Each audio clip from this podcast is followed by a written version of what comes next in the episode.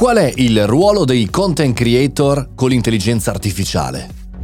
Buongiorno e bentornati al Caffettino Podcast, sono Mario Moroni e qui oggi davanti alla macchinetta del caffè virtuale, come spesso facciamo, come facciamo tutti i giorni, 7 su 7, 365 puntate l'anno. Parliamo di tecnologia utile per noi professionisti imprenditori e perché no, studenti. Oggi ne parliamo come sempre con uno sguardo critico e come ogni sabato con un caffettino a due voci. Prima di cominciare la puntata ti ricordo che puoi venire sul mio sito mariomoroni.it e se non vuoi perderti nessuna puntata, Mario Moroni Canale è il canale da seguire per ricevere notifiche, commentare le puntate con me e con gli altri appartenenti alla community e anche con gli ospiti. La puntata di oggi è con Raffaele Gaito, un formatore esperto di crescita nel mondo digitale e non soltanto, è un docente, autore, insomma lo conoscete bene, se no andate a trovarvelo, fermate la puntata e vi eh, leggete il suo profilo su LinkedIn. La domanda che gli faccio oggi è molto semplice. Qual è il nostro ruolo come content creator a contatto con l'intelligenza artificiale e con questa rivoluzione? Abbiamo un ruolo? Se sì, e come? Eh, sai, in questo periodo parecchi sono terrorizzati da questa frase, da questa domanda, ma le AI ci ruberai il lavoro? e io ripeto in continuazione, tranquilli, non ve la ruba l'intelligenza artificiale il lavoro, però ve la ruba qualcuno che sa usare l'intelligenza artificiale. E, quindi lo introduciamo così questo argomento. Eh, il nostro ruolo qual è? Eh, secondo me il nostro ruolo deve essere quello di capire in che modo questa tecnologia che è veramente potentissima, che è dirompente ed è sotto gli occhi di tutti quanti, questa roba qui, in che modo può aiutarci a fare meglio il nostro lavoro, a semplificare alcuni passaggi, a ottimizzare alcuni task, alcuni processi e così via, per poterci concentrare sulle attività a valore. E questo è il futuro che vedo io, vedo un futuro nel quale uomo e intelligenza artificiale collaborano dove l'intelligenza artificiale, le macchine, mettiamole così, si fanno tutta la parte noiosa e noi ci concentriamo sulla parte invece che ha valore nel nostro lavoro. E quindi a quel punto la vera domanda che ci dobbiamo fare qual è? È qual è il valore in quello che faccio? Dov'è il valore in quello che sto facendo? Ovviamente questo vale per me te che siamo content creator, ma è una domanda che si può estendere a, a tante altre persone, a tante altre figure professionali lì fuori. Se in questo momento siete preoccupati dall'idea che le AI vi possa scalzare, vi possa mettere da parte, possa rubarvi il lavoro, che poi è terribile questa espressione, fermatevi un attimo proprio per chiedere e qual è allora il valore che sto dando? No, qual è il valore che io do ai miei clienti, no? ai miei interlocutori, ai, al mio pubblico, come nel nostro, nel nostro caso? Perché se io ho paura che un'intelligenza artificiale mi spazza via dalla mattina alla sera, beh, forse due domandine sul mio, sul mio valore me lo, devo, me lo devo fare. Allora concentriamoci su quello, sul valore che stiamo offrendo, sul valore che come esseri umani possiamo dare rispetto a un'intelligenza artificiale, rispetto ad una macchina. La chiave secondo me è lì.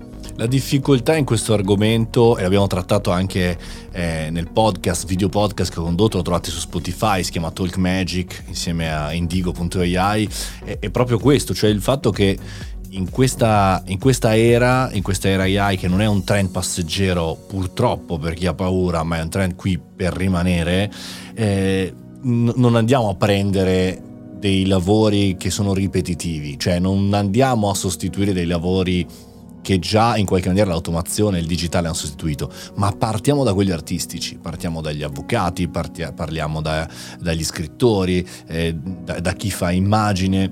E quindi io quello che mi chiedevo e, e che mi chiedo spesso anche qui Raffaele è quanto eh, riesco a far piacere alle persone che mi ascoltano riguardo il podcast, quanto piacciono i miei difetti, eh, no? cioè le persone si innamorano dei miei difetti o si innamorano della normalità, eh, purezza, eh, quasi d'addizione. Ecco, se è quest'ultima frase, allora è un casino. Se invece si innamorano anche dei miei difetti, no? È un po' come quando ci innamoriamo di una persona, noi ci innamoriamo soprattutto dei difetti.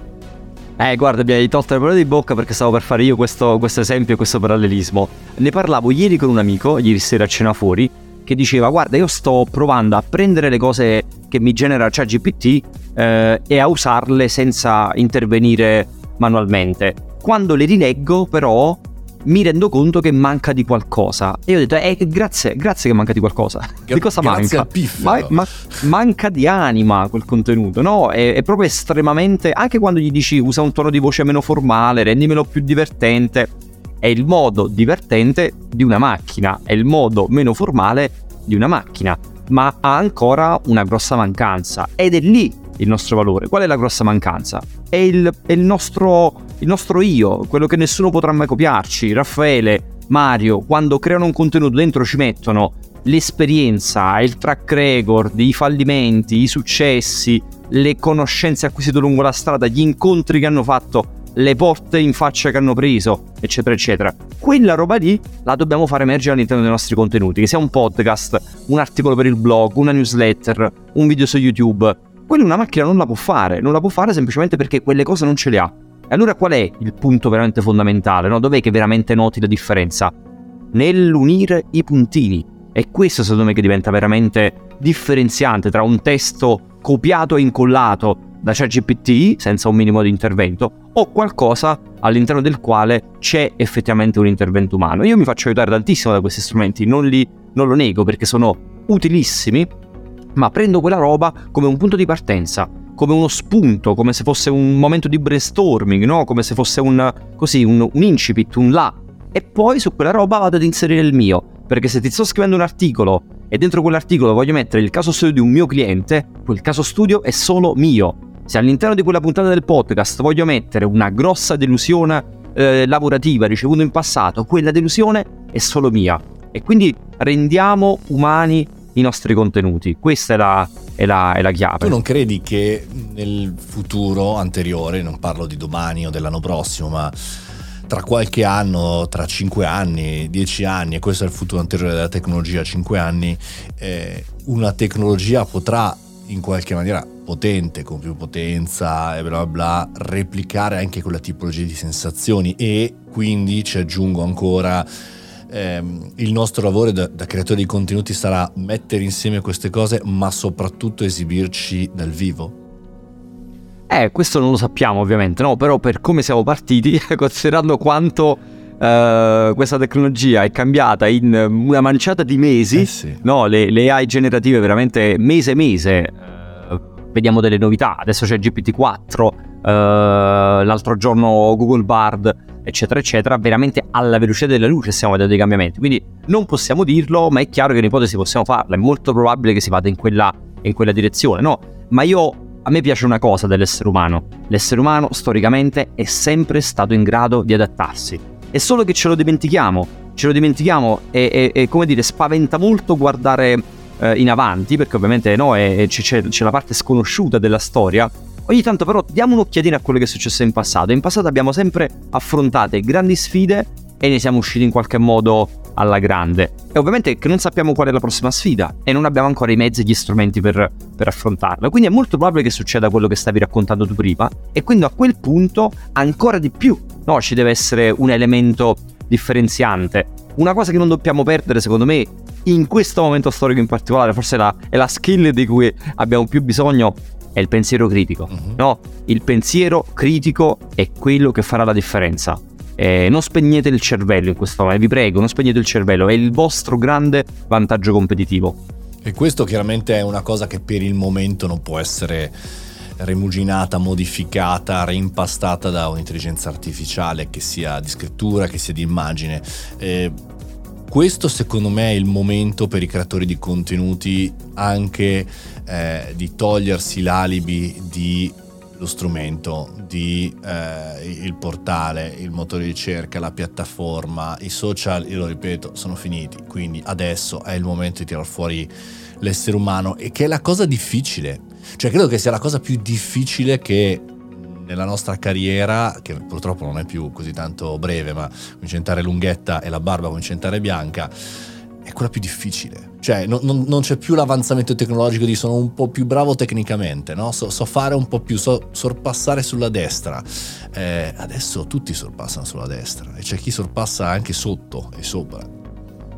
Eh, però, però questa, cioè, da, è sempre quella la situazione, no? Nel senso, da un lato può spaventare, Dall'altro lato invece può essere anche uno stimolo. Io, mentre tu lo raccontavi, io sorridevo perché dicevo sì, però sta roba a me stimola tantissimo. Cioè a me ci dà proprio l'idea di dire sì. cavolo, quindi hai capito quante cose in più potrò Certo. fare, quanti esperimenti in più potrò fare. Ed è quella il tipo di mentalità, di approccio che io invito le persone ad avere, no? Per dire, ma pensate alle opportunità che si stanno avendo. Quindi non hai Pensate alle cose che fino a ieri... della concorrenza di questo, cioè, di, cioè il fatto che tutti, anche senza competenza, potranno utilizzare GPT 4, 5, 6, 7, 8, 9, 10 ed avere le tue stesse possibilità.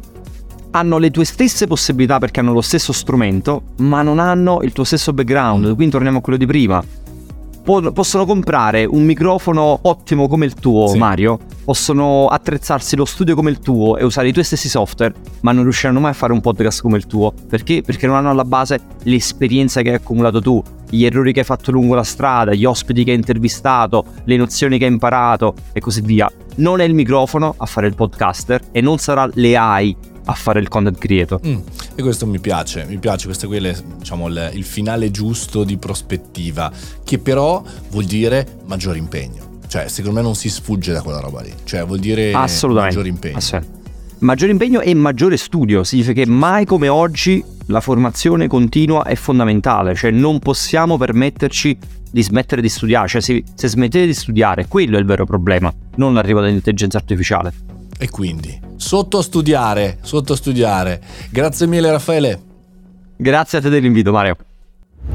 Questo è il Caffettino Podcast e io sono Mario Moroni, ogni giorno sempre qui, 7 su 7, domani c'è il riepilogone della settimana, non perdetevelo e naturalmente potete scrivermi una mail subito, anche adesso, mario-mariomoroni.it per suggerire ospiti, tematiche e news che magari mi sono perso.